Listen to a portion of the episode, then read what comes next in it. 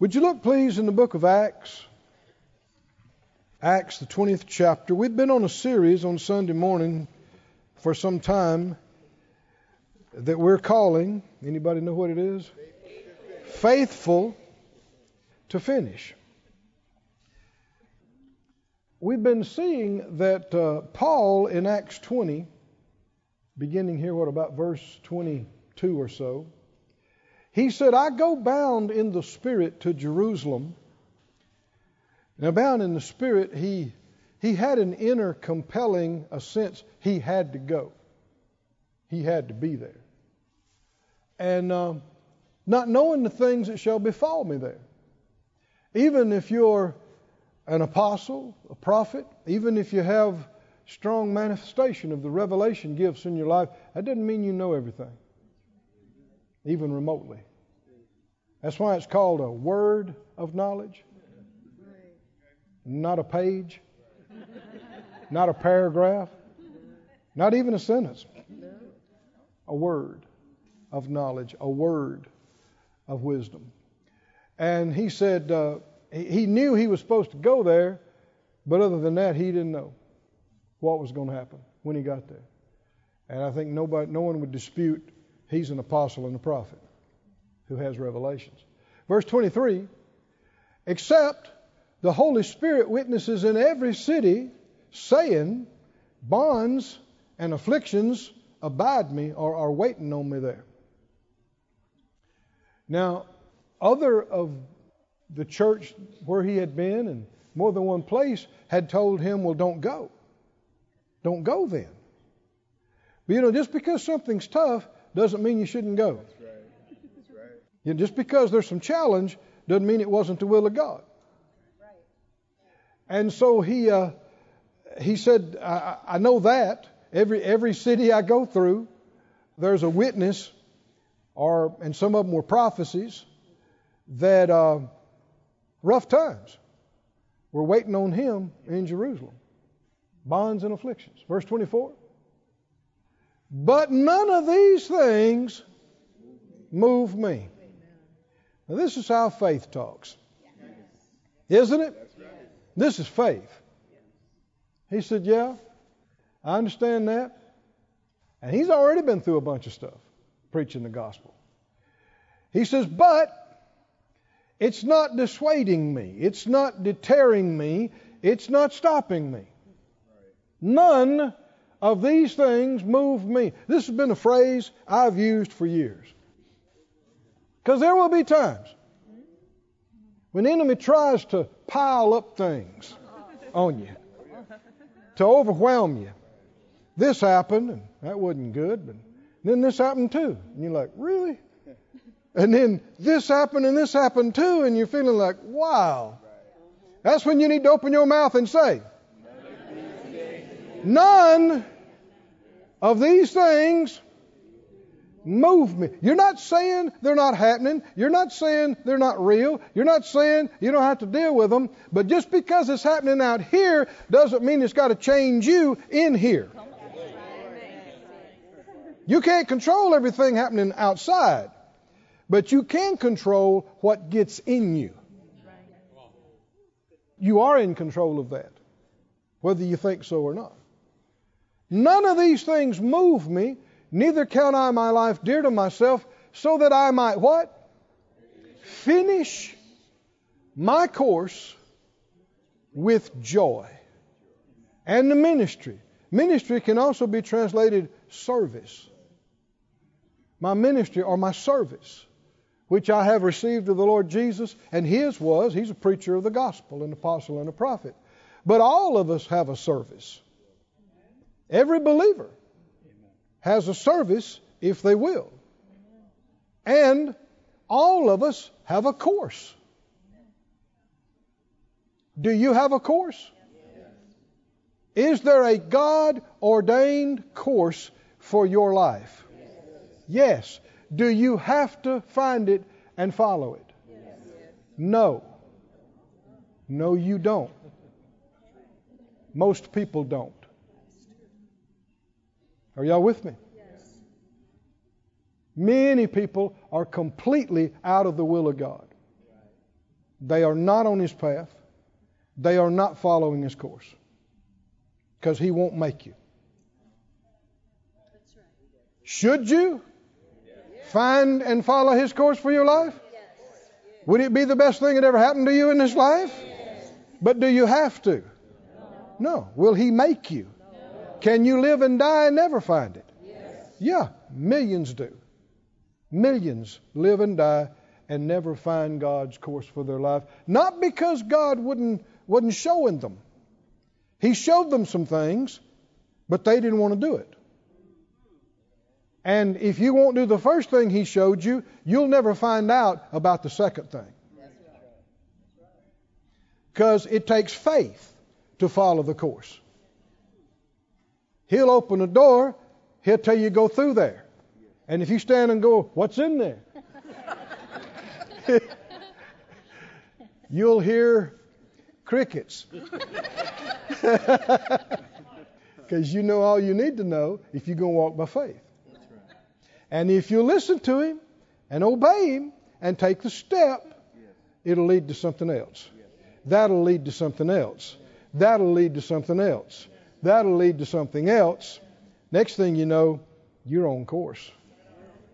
Hallelujah. You're in the path. And you keep doing that. Next thing you know, you'll look up and it'll be time for you to leave here. Amen. And your life will be through and you will have finished your course. Can somebody say, Praise God? Praise God? It doesn't just happen to you, though, automatically. And it's certainly not going to happen to you contrary to your will. Go with me to 1 Timothy, or excuse me, 2 Timothy. 2 Timothy, the fourth chapter, please. 2 Timothy 4. He said, None of these things move me. I don't count my life dear to myself but that I might finish my course with joy. That was his priority. More than protecting his life was finishing his course. And his priorities were right. In 2 Timothy 4 and verse uh, 5, this is the, uh, well, it says, Watch in all things, endure afflictions, do the work of an evangelist. He's writing to Timothy. Make full proof of your ministry. The complete Jewish Bible says, Do everything your service to God requires. Verse 6 For I am now ready to be offered. The time of my departure is at hand. The scripture calls deaths departures. So births would be arrivals, just like at the airport. If you could stand off and, and see in the spirit from outside of earth, you would see a stream of people arriving.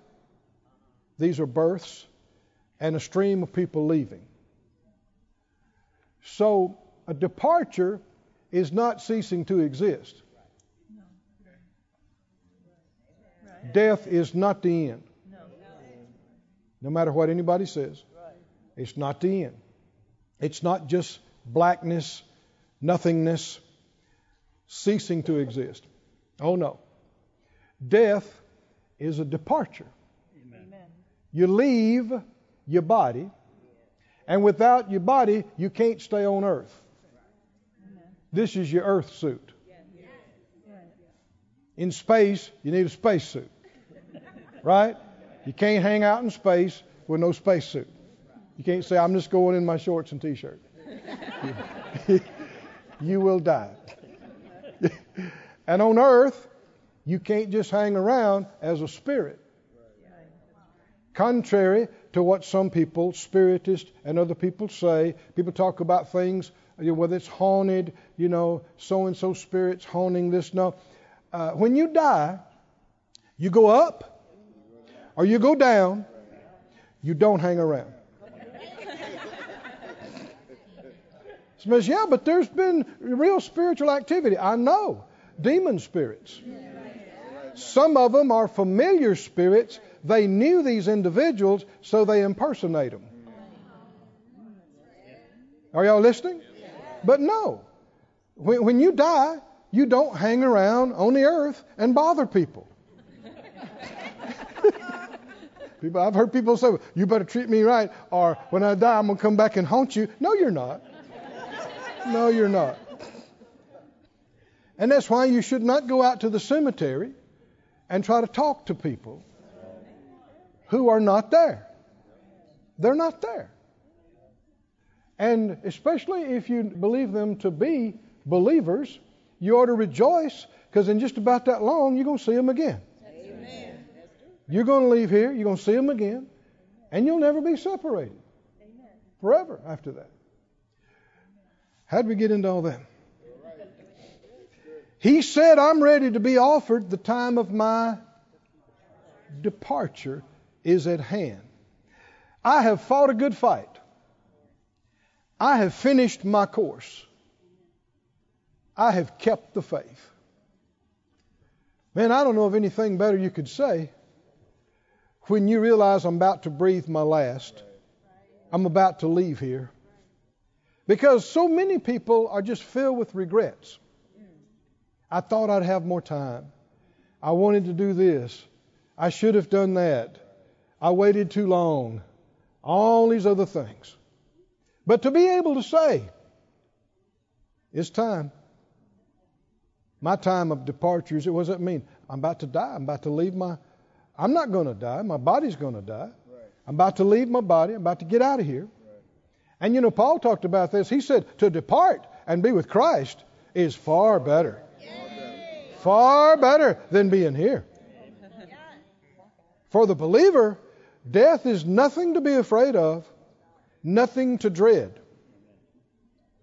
For the unbeliever, it is horror unspeakable.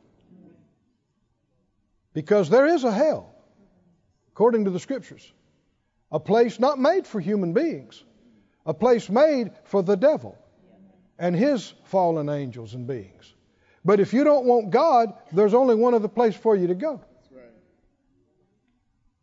And to hear some people talk, everybody that dies goes to heaven somehow. No.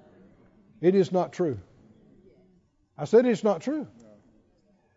And so if, if, if you're alive and you're breathing and God's on the throne and, and you've never received Jesus, knowing what I know now, I wouldn't wait till the service was over.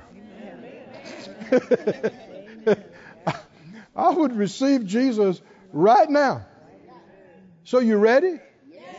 We don't know who's watching. We don't know what's going on. Everybody said out loud, Father God, Father God I, believe in you. I believe in you. I believe in your Son Jesus. Your son, Jesus that, you sent him. that you sent him. He died on the cross. He, on the cross.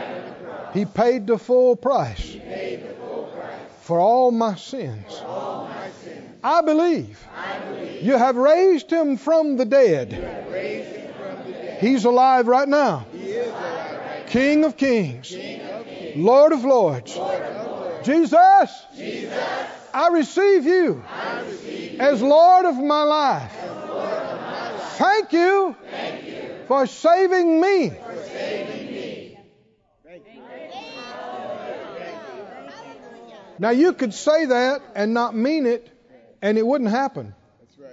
But if you believe that, and you believe it in your heart, and you say it with your mouth, the Bible says you'll be saved. Hallelujah. That's how it happens. Because Jesus did all the hard part. All we got to do is receive. It's a free gift. Oh, I'm so happy I'm not going to hell. How about you? How about hell? I ain't going. How about you? Come on, help me out. I ain't going. The only way you're not going is if Jesus is your Lord. Somebody say, what about the other religions? There are there is no other God. There is no other Savior. I'm sorry. But if there are other gods and other ways, then the Bible is not true. Can't be both ways. Amen. Jesus said that He is the way, the truth, the life, and nobody comes to the Father except by him. Now, either he's wrong about that or he's right about that. It's terribly sad that billions believe lies, and these lies will not save them. It's awful. Awful. Part of our job is to tell people about it. Is that right? Not just us preachers. And you don't have to be mean, and you don't have to be preachy, and you don't have to try to shove something down somebody's throat. But if somebody tries to tell you about another God, you just smile and go, "There's only one." That's it. Sorry, no, but I say no, there's only one, only one Savior, Jesus. He's the only one. Well, I hope I've done enough good works to get in. Well, it sounds like you're not getting in then. Because it ain't by works. It has to be just by receiving the free gift. Don't be embarrassed to speak up, is what I'm saying. Don't be ashamed. Don't be intimidated. And if some folks don't want to hear it, well, fine, you hush. But you don't act like you don't know. Because you do know. Hallelujah. Go, if you would, to Hebrews 12 now. Hebrews 12, verse 1 says, Wherefore, seeing we are compassed about with so great a cloud of witnesses, let us lay aside every weight and the sin which does so easily beset us, and let us run with patience the race that is set before us. Now, this is this word race is the same idea as course. And verse 2, looking unto Jesus. This is how we run our race, looking unto Jesus, the author and finisher of our faith. Jesus has already run this race. He did it as a human being. He didn't do it as God. Now, he didn't stop being God. Somebody says, How did he do that? Because he's God. But the scripture said he emptied himself and became like other men. If he hadn't have done that, how could he be a real example for us? Because how could he then turn around and say, you know, do what I did, and we could say, hey, you're God. How can we do? But if he did it as a man, with no unfair help or advantage, and he would give us the same spirit that he had to do it, then we can see the glorious possibility looking to Jesus, the author and finisher of our faith, who for the joy that was set before him endured the cross. Did Jesus finish his course on earth? Yes, yes he did. Did he do it right? Yes. Did he do it fully? Yes. Completely? Let's look, go to the book of uh, John, if you would, in the 19th chapter. Well, yeah, you go to John 19, and I'm going to read a couple working up to that. You're going to John 19. On the screen, put John 4:34. John 4:34, Jesus said, "My food is to do the will of him that sent me and to finish his work." Jesus said, "That's what satisfies me." I'm paraphrasing now, even more than natural food because they had gone to get him something to eat. And when they came back, he said, I have food to eat you don't know about. And they're like, Who brought him lunch while we were gone? And he said, No, my food is to do the will of him that sent me and to finish the work. Nothing satisfies like accomplishing the will of God. Nothing satisfies and fulfills like that. In John 17, near the end of Jesus' ministry and earthly life, John 17, 4, he said, I have finished the work that you gave me to do. He knew he was at the end of this ministry, just about to go to the cross.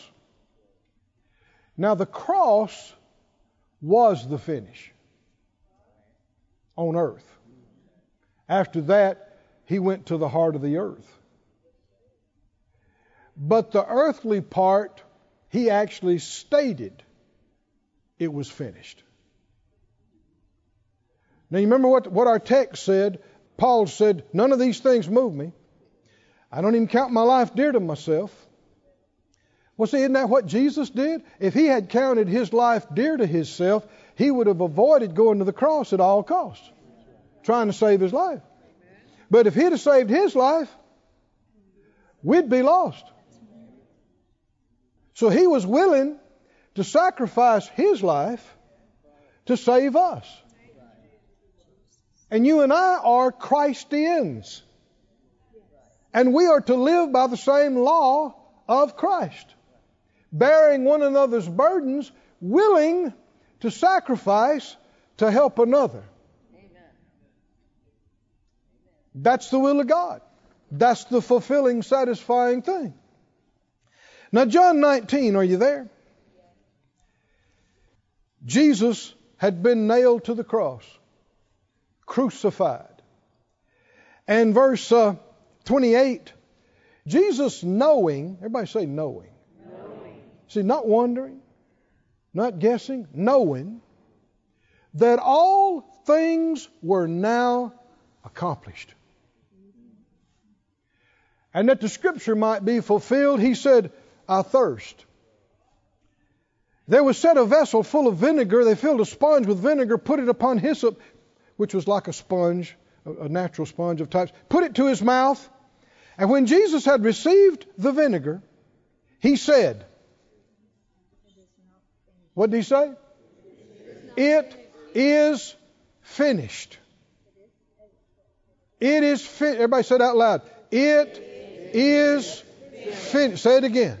It is Say it another time. It is finished. Wasn't that what Paul was saying? When he realized, I'm about to leave here? And what did he say? I've fought a good fight. Fought is past tense. I've finished my course. That's past tense. I've kept the faith. That's past tense. What does that mean? We're not talking about a bunch coming up in the future. No, we've done it. We're at the end here. Is that right? We fought. We finished. We kept. He said, after this, there's a crown of righteousness laid up for me. Not just for me, but for all them that love his appearing. Jesus said, It is finished. And he bowed his head and gave up the ghost or spirit, is what that word is. In other words, his spirit left his body. Jesus' spirit left his body. And what happened next was a mystery that nobody knew. When I say nobody, I mean nobody. The angels didn't know it. Certainly the devil and the demons didn't know it. Even the prophets that prophesied about it, they prophesied it, they saw some things, but they didn't understand what they saw. What was it? When Jesus' spirit left his body, he went to the heart of the earth. And the devil and his crowd thought they had won. They thought they had won. They could not believe. They had actually pulled it off. They killed the Son of God. You talk about celebration in hell. Oh. Can you imagine the demon said, Guess who we got today? And the scripture says in 1 Corinthians, if they had known they would not, I would say, they would never have crucified the Lord of glory because it was their complete undoing. They played right into the hands of the Father God. He played them like a banjo.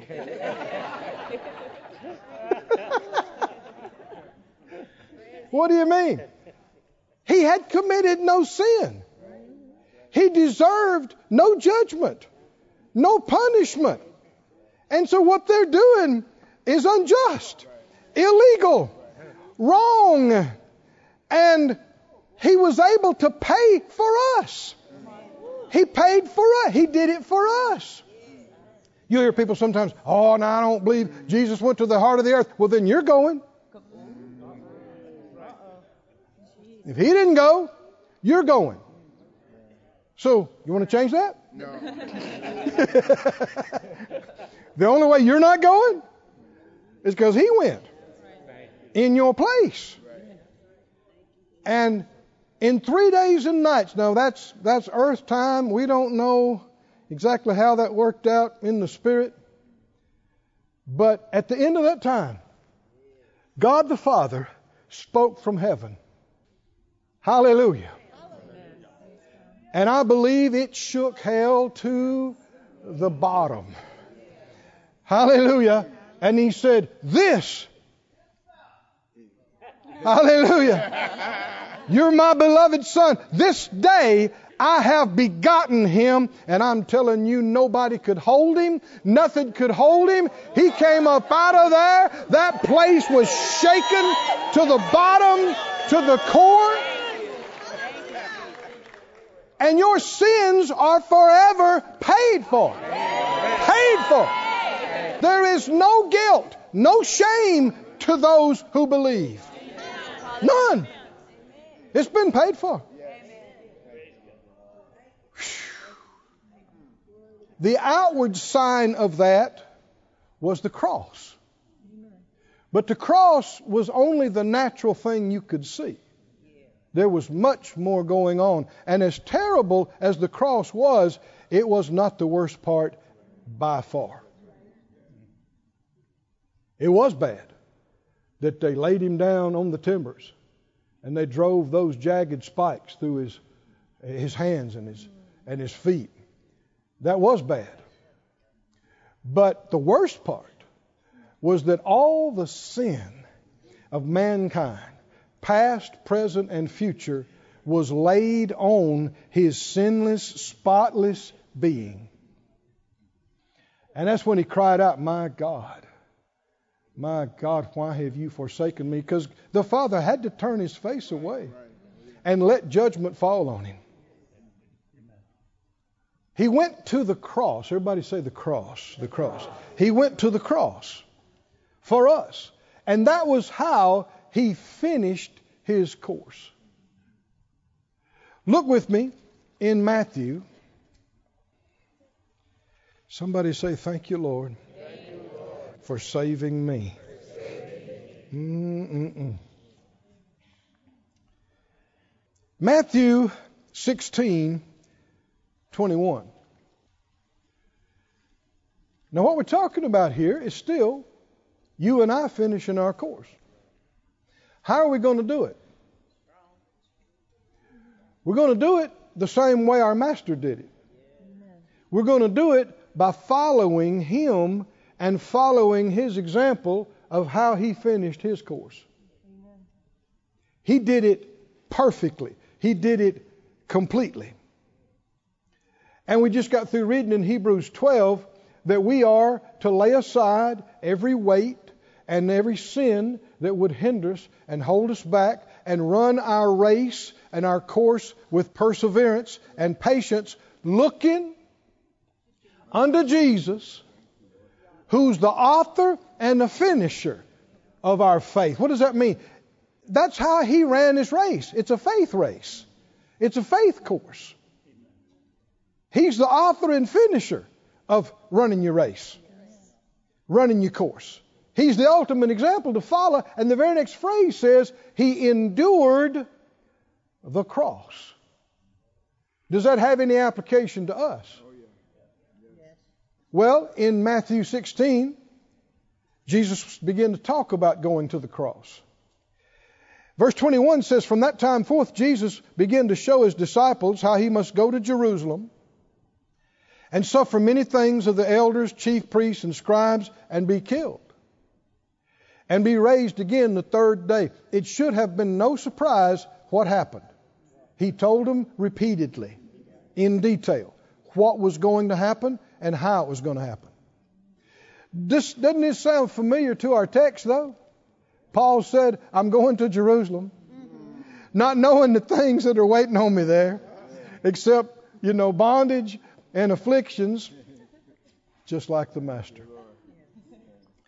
And uh, Peter took Jesus aside and began to rebuke him. Uh, he said, Far be it from you, Lord, this shall not be to you. Mm-mm. The margin there says, uh, pity yourself. And we realize what Jesus said later. This is the enemy that brought that thought to Peter. And Peter didn't examine it and just spit it out.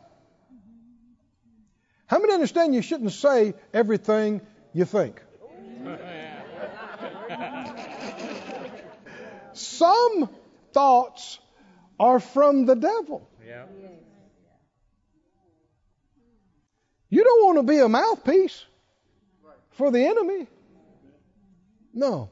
Which means you have to check. Not just if it crosses your mind, start talking.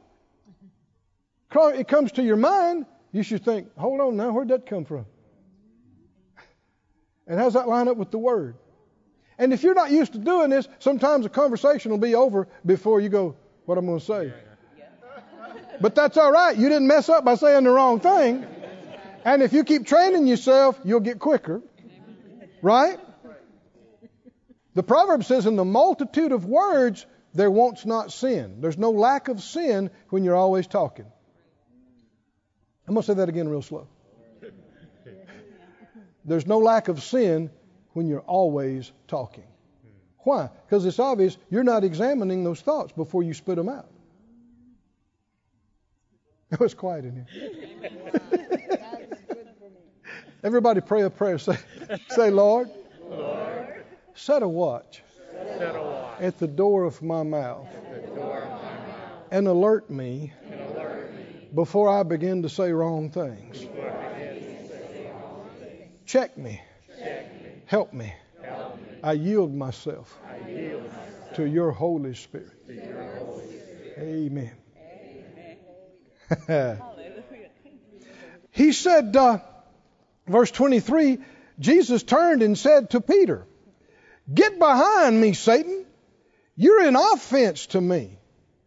You don't savor the things that are of God, but those that be of men.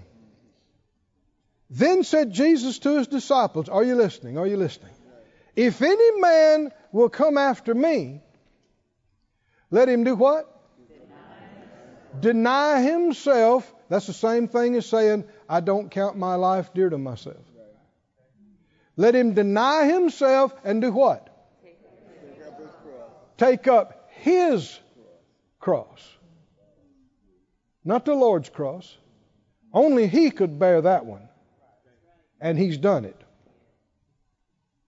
Only he could pay for the sins of the world. And he's done it.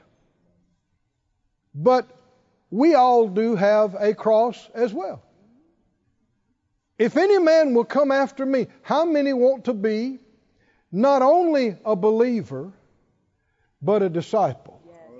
A follower of the Christ?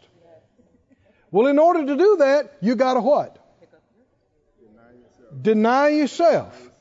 You know what the biggest threat to God's plan for your life is? Your plan. I'm serious. My plan. That's the biggest threat to the plan of God is substituting your plan for his plan. Just coming up with something and then trying to do it and asking him to bless it instead of going to him to start with, asking him what the plan is. Amen. If any man will come after me, let him do what? Deny, Deny himself. What else? Take up his cross and what? Follow, Follow me. Everybody said out loud, deny yourself. Deny yourself. Take up your cross. Follow him. Luke 9 said it this way If any man will come after me, let him deny himself and take up his cross daily. Daily. And follow me. So, what is the cross? We know the vast majority of us are not going to wind up on an actual wooden cross because of our testimony for Jesus. And he's talking about all of us. So, what's our cross? The cross is submission, and the cross is sacrifice. Amen. And that's something that's not a popular message no. in today's church. Many people only want to hear about how God will help me live the life I want to live. And there's much emphasis on God helping me to live my best life. And I don't know where you'd even find that scripture. Uh oh, did I say something wrong? True Christianity, genuine following Christ, will involve sacrifice. For all of us. Now, that's not something you heave and cry and get depressed over. Because if it is, your sacrifice is not a worthy one. Nobody made Jesus go to the cross. He said, Nobody takes my life from me, I lay it down. And, and no, nobody has any greater love than this that you lay down your life for your friends. The cross involved suffering. And the scripture says, They that will live godly in Christ Jesus shall, not might, not could, shall suffer persecution. Not suffer being broken sick, suffer persecution. And it's not suffering for suffering's sake, imagining that suffering is purifying me somehow. No.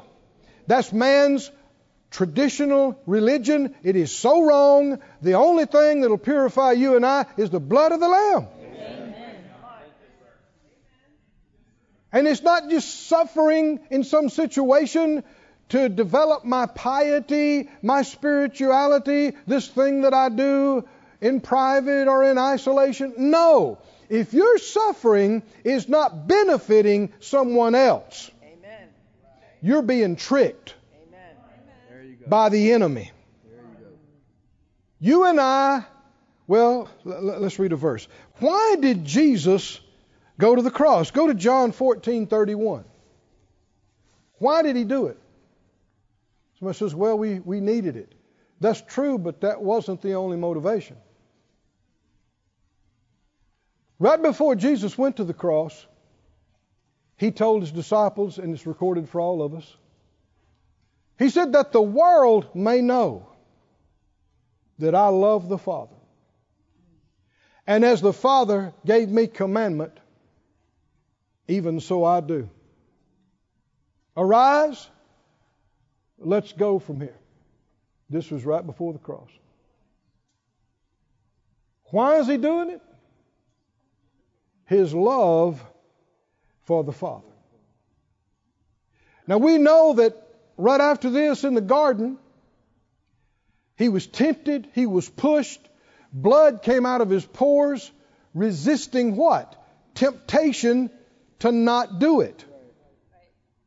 And he said, Father, all things are possible with you. And if it's possible, let this cup pass from me. What cup? The cup of the cross, the cup of, of suffering. And, and like we said, the worst part was not what you could see, it was what happened in spirit.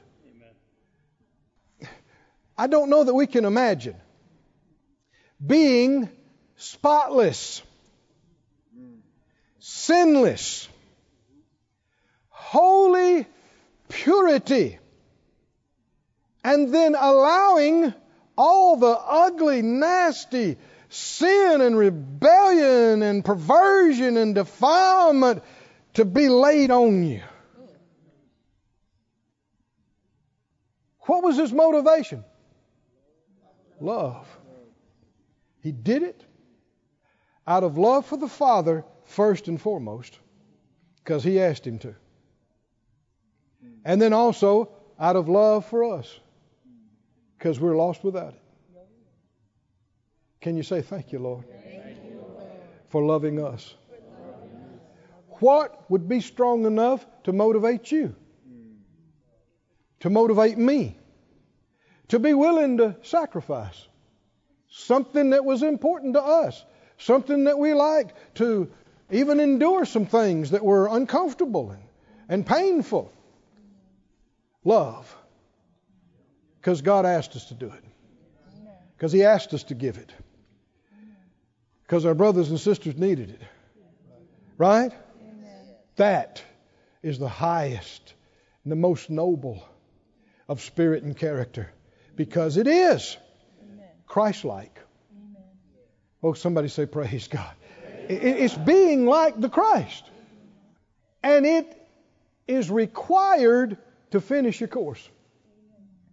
It's the only way you'll go the whole way. Phyllis and I have been in the ministry now for over 40 years. And we've been through several transitions in that time. And every one required sacrifice. Every one. And every one involved some discomfort. I'm thinking of one time I came in and fell across the bed. Nobody was around. And I put in for a transfer.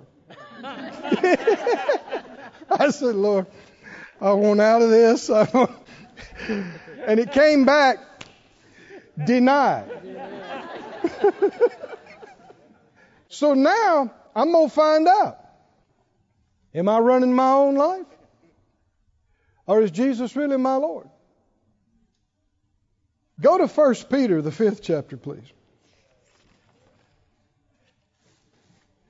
1 Peter 5. To finish your entire course requires a full commitment. A full commitment. If you can be dissuaded, the enemy will see to it that enough stuff comes your way that you will be. You know what I mean by that? That you. Have you? I mean, some of you, and, and we have people that are watching us online. They'll be here tomorrow and the next day. Just take come into a meeting. Have you ever decided, you know, you, you thought you should come to a meeting and then had uh, 50 reasons why you can't come? Yeah. And if you allow it, you won't come. And it depends on how much it takes to knock you out. And what that is revealing is your commitment level. Will you endure discomfort? Will you sacrifice if it takes it to do what He directed you to do? And the big motivation is love. I won't go into all the detail, but some years ago there were some ministers that found fault with me, and they had said some unkind things, and and uh, I was praying about it, and the Lord directed me uh, to uh, write them a letter and apologize. I didn't like that. I thought, what? Because I really felt like what I had said and done, the Lord directed me to say and do it. I thought, Lord, what would I, what am I apologizing for? I, did I miss it? I thought you, I didn't like it. It just rubbed me the wrong way. And what are you laughing about? You, you ever felt that way?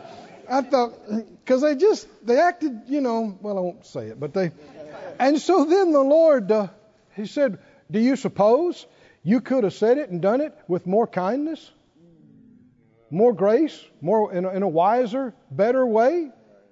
I thought, yeah, I guess probably I could have. Then he said this. He said, Will you do it for me? It's over. Anybody know what I mean by that? Will you, will you do it for me? No more argument. Why?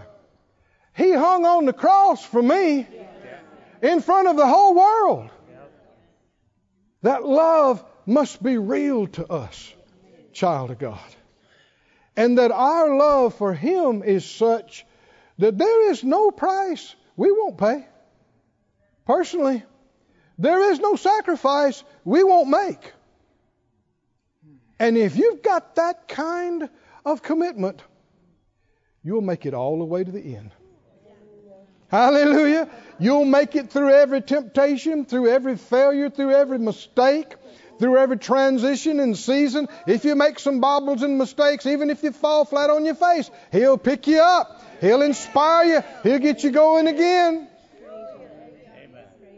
But if you ever get to the place where you go, no, no, that's just too much, you know, that just infringes too much on my life, and I don't have time for that, and I just, no, I'm not reworking my world for that. Well, okay, that's how you miss the plan of God. That's how you get off course. You take an off ramp and exit, and you're doing your own thing, and you can wake up 30 years later and realize you're, you're miserable, you're, you're unhappy. Why? Because you're not doing the will of God. To make it all the way to the end Amen. takes a full measure of commitment. What would motivate you to be willing to do it? You love God. You love Him more than anybody else. You love Him more than your own self. That's what, he, that's what Paul has said. I don't count my own life dear to myself. He's mission minded. Whatever it takes, we're going to finish this thing. Hallelujah. And nobody's bigger than God. If God's for me, who can stop me? Who can be against me? But I got to have, you've got to have this full measure of commitment that there is no price too high. There is no sacrifice we won't make, no matter how uncomfortable it may be. Did you find 1 Peter 5? 1 Peter 5, verse uh, 10. The God of all grace, God's grace, among other things, is His help. His help to you. And it's all a gift. The God of all grace, who has called us to His eternal glory by Christ Jesus, after that you've suffered a while now, you know, there are several scripture prayers in the epistles. There are two main ones in Ephesians and one in Colossians, and prayers that the Spirit of God inspired to pray over believers. And you're wise if you pray them over yourself. This is also one of them. Especially years ago, I picked them out and started praying them over myself. You know, one from Ephesians, that the eyes of my understanding would be enlightened. And, and then eventually I'd get over to this one and, and I'd say, And the God of grace who's called me to his eternal glory by Christ Jesus. After that, I've. Uh. Do I really want to pray that? Suffered a while. Make you perfect, that is, mature and fully developed, establish, strengthen, settle you. To him be glory and dominion forever and ever. Amen. Brother Hagin Kenneth Hagin Sr. has a book entitled Must Christians Suffer? If you haven't read it, I highly recommend it. And one thing he gets into is he said he pastored a church that spectacularly the Lord told him he would be the next pastor at that church. So he, he had no questions. He was supposed to be it and supposed to do it. But he said the place was full of strife. They were divided. He said one part sat on one side and glared at the other part on the oh, other side. And they had had all kind of family, interfamily problems and all kind of junk. And he said he would pray and prepare and pray and prepare and get up to minister. And he said it felt like everything he'd say would just come back and slap him in the oh, face, like bouncing a rubber ball off the back wall. Just boom. He's like, and he said Sunday after Sunday, when he and Miss Oretha would lay down and go to bed at night, he said he'd look at her and say, If I didn't know that God told me to be here, Monday morning, I'd go rent a U-Haul truck. I would load our stuff in the park. I wouldn't tell anybody boo, nothing. I'd be gone. And they'd say, What happened to Brother Hagin? But they didn't go. They stayed. And they persevered. What's he talking about? He said, Would you like to know why I'm settled today. He's talking about this verse. He said, It's because I've suffered. Now, our, our group don't even like that word. But he's not talking about suffering from the curse of the law. He's not talking about suffering being sick and diseased. He's not talking about suffering being broke. What's he talking about suffering? Suffering, not getting your own way. Oh. Suffering, having to submit. Ooh, I said it. submit to the will of God. Because so many people, if it gets hot in the kitchen, yeah. they get out of the kitchen. Is that right? I mean, just, hey, they go, I don't have to put up with this, and you don't. And they leave and get off course. God had them on course. But having to stay there and endure. Why did he stay there? They're not enjoying it. It's not comfortable. It ain't fun. Why did they stay there? Help me out, church. Why? Yeah, but why did he do what God told him to do? Love for God. Come on, can you see this? Love for God that they would do no matter how tough it was, how rough it was. The Lord told them to go there. He had not told them they could leave. And eventually, he said, at one point, he realized they're not listening to what I'm saying. He just started preaching on heaven and loving each other. And just stayed on that for months. And eventually, they got to thinking about going to heaven and eventually loving each other. And God was able to, to bring a move of God in the church and revival. And, and re- well, see, that's what God wanted. I know. Uh, a couple of years ago, Mike and I were flying out to a place I was going to minister, and I don't think he'd ever heard me say this before, but when we got off the plane, I said, I don't know why we're here. I think it shocked him. He's like, Really? that don't sound good, does it? And what I meant was I all I had was the Lord directed me to go. Amen. Didn't know them, didn't know anything about them, didn't know what was going to come next, and they don't have to. But anyway, we went and I spoke, and it was a good service. Went great, good results, things happened. Wonderful. Before I left, the pastor said, Brother Keith, I, I think probably I should tell you this. He said, uh, myself and another pastor here in town, a couple of years ago, we had a falling out. And it was bad. I mean, really bad. And he said, uh, we didn't speak to each other for a long time.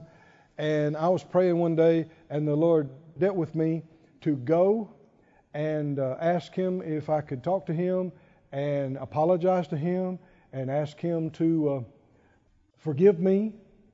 And he said, I didn't really want to, but what, what are we back to? Could that be a sacrifice for you? Yes. Could it even be some suffering for you a little bit? Why would you do it then? Why would you do it?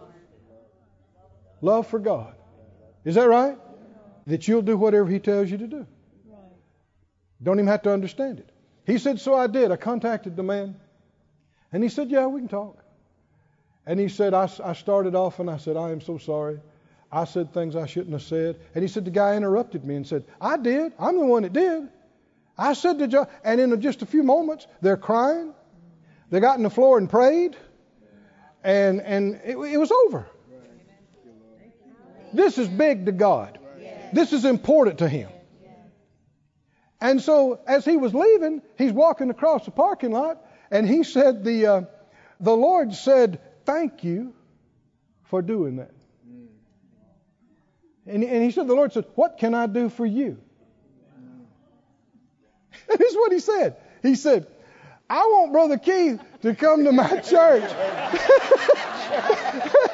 and speak.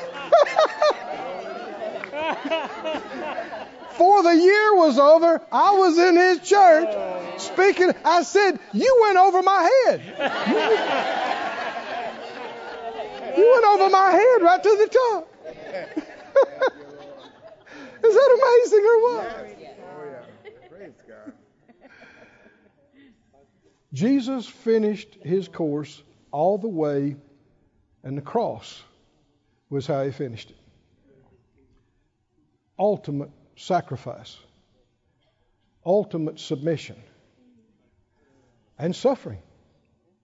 But he did it because he loved the Father more than he loved his own life. Isn't that the same thing Paul's talking about? The only way you and I will make it all the way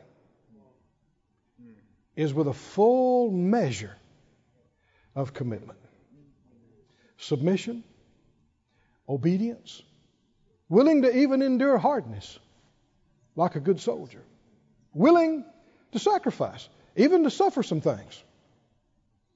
Not the curse of the law, but not getting your way, having to endure some things that are uncomfortable. On and on. But would it, would it be worth it? Yes. Would it be worth it? Because yes. our biggest motivation, not just in this life, in our existence, is to please our God. Is that right? Yes. For His pleasure. We are created. I exist. You exist to please Him. That's the purpose for my existence. And that time when He said, Would you do it for me? Man, it moved my heart. I said, Yes, sir. Yes, sir. And I did. I sat down. I said, Help me, show me how to write this letter. And I wrote the letter. I sent it to them. Man, they received it. They contacted us. They said, We're so happy. Will you come hold a meeting for us? I thought, What? what? And I did. And we had a great meeting. Isn't that better than strife yes. for years and all kind of junk? Stand on your feet, everybody. This ministry has been brought to you today free of charge by the partners of More Life Ministries and Faith Life Church. If you would like to help send this word to others at no charge, you can become a word sender today. For more information, visit our website at morelife.org.